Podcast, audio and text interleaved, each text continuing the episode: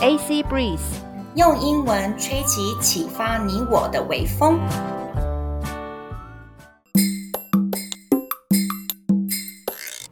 Annie's TED Talk with Substance。大家好，我是 Annie 阿妮，我是 Chloe 克洛伊。阿妮，我们的 Podcast 频道来到了第三集，我好怕我们会接收到酸民的评论呢。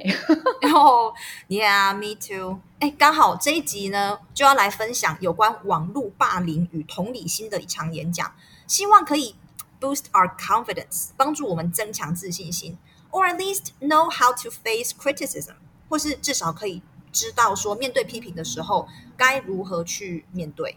嗯，哇。It's too good to be true. That's perfect.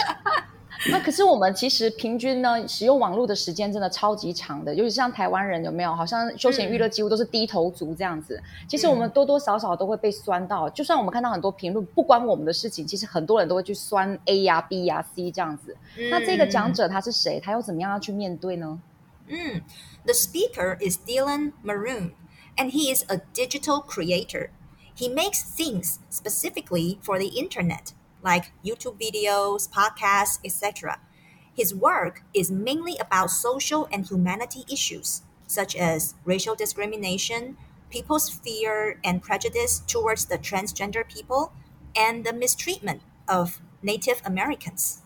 好，我这边稍微翻译一下，这个的演讲者呢，他叫做 Dylan Maroon，他是一个数位的创作者。 他主要的作品都是透过网络才能够欣赏到的，像是 YouTube 的影片、Podcast 的频道，像我们现在这个频道。嗯，然后呢，他的创作大部分都是跟社会还有人性有关的议题，像是种族歧视、一般大众对变性人的恐惧、偏见等等，还有美国原住民所受到的不平等待遇。His work earns him millions of views, along with a lot of hate messages. In order to cope with that, he came up with a very special and brave idea. He called those people who left him hate messages. 他的作品通通常有几百万的点阅率，可是同时也会收到很多带有敌意或是恨意的评论。为了要面对这些，哦，他好勇敢！他有一个特别大胆的办法，他直接打电话去给这些留下负面评论的人。嗯，哎。哎，他真的是非常非常的勇敢的，嗯、因为一般我们来讲说，像这一些有没有就是恶意的东西、负面的东西，我们就选择选择去忽略它。他竟然正面迎击它，哎，没错。那我会想到说，其实如果以网红的身份来讲的话，其实网友的评论是他们心中最大的恐惧与最大的鼓舞吧。嗯，他竟然直接叫出魔鬼的名字去面对这些负面评价的人，我觉得他非常的勇敢。Yes，so。After a number of calls, he found out that at the end of each conversation, there was a moment of reflection. Those who left him hate messages actually started to rethink what they wrote and reflect on how they interact with others online. So, our speaker concluded that sometimes the most subversive thing we could do is to speak with the people we disagree with and not at them. 嗯哼，好，我们来翻译一下这边的意思，就是在说呢，几次这样子的对话之后，讲者他发现每一场对话的最后都会有一个反省的时刻。这些留下恶意评论的人呢，他们自己也会开始重新思考他们所写的话，也开始反省自己在网络上是如何跟其他人应对的。所以呢，演讲者他做出了一个结论。有的时候，我们能够做出最具颠覆性的事情，就是跟他们自己不同看法的人来进行你来我往的对话，不是单方面自己呢怎么样自顾自的讲出一大篇，然后希望呢对方能够照单全收。嗯，That's right. So, Chloe, have you had the experience of speaking with someone you disagree with? How did it go? 你有没有类似的经验呢？跟看法不同的人谈话，结果如何呢？做球做到我身上了，怎么办？Take it。我觉得，Yeah, yeah, yeah. I will take it. OK。我觉得我印象很深刻的是说，我们会把我们自己日常生活中的所有事情 take for granted，就是视为理所当然。嗯、然后我们呢，在那个欧洲旅行的时候，有一个德国男生，他才十八岁。然后呢，他看到的就是我们吃肉，他其实没有阻止我们吃肉，但是他发表了一个言论，是跟我们这个吃有没有习惯吃肉的人、吃荤的人完全不一样的言论。他说他自己呢，在好像十三四岁的时候，突然间领悟到说，啊、呃，所有的动物都是平等的。那凭什么人类有资格去剥夺另外一个动物的生命？只是因为哦，我想吃你。然后我印象中他有一个非常非常有趣的评论，就这样，Chloe，我可以说，我觉得你看起来很好吃，我想吃你吗？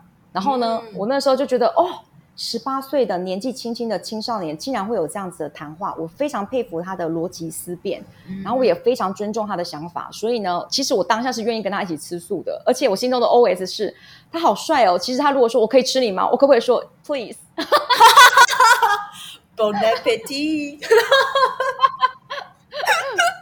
so, okay, so how did our speaker speak with the people he disagreed with.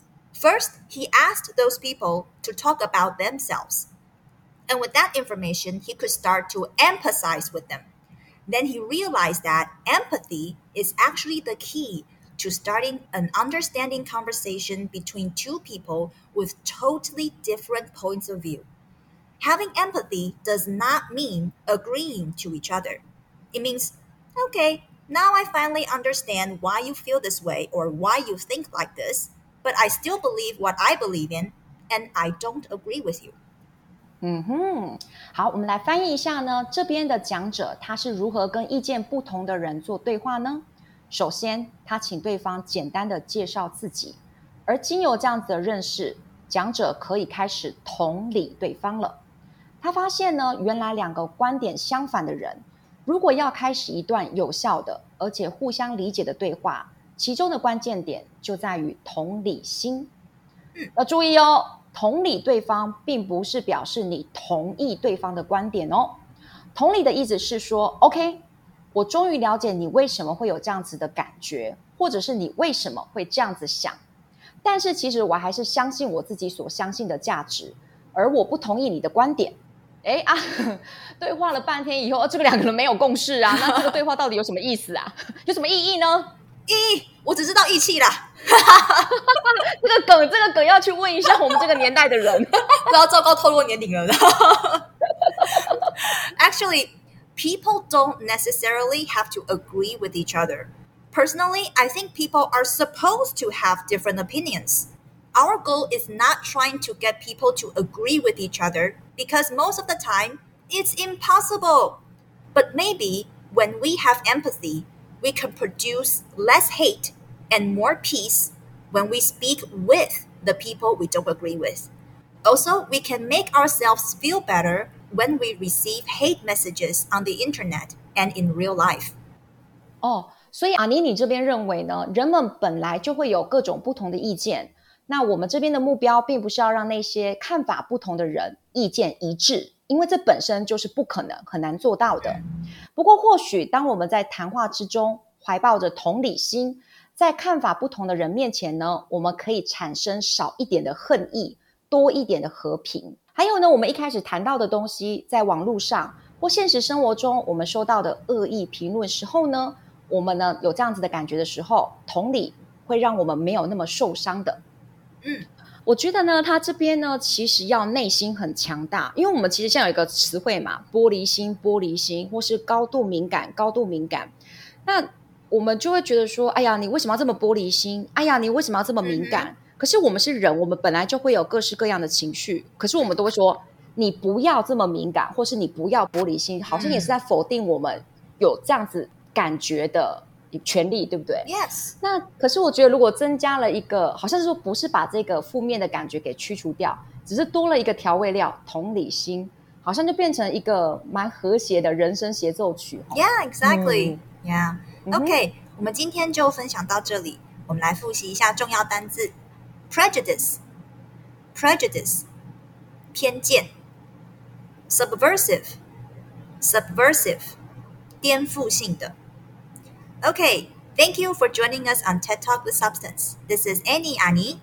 This is Chloe 克洛伊. See you next time. Bye bye. Bye bye.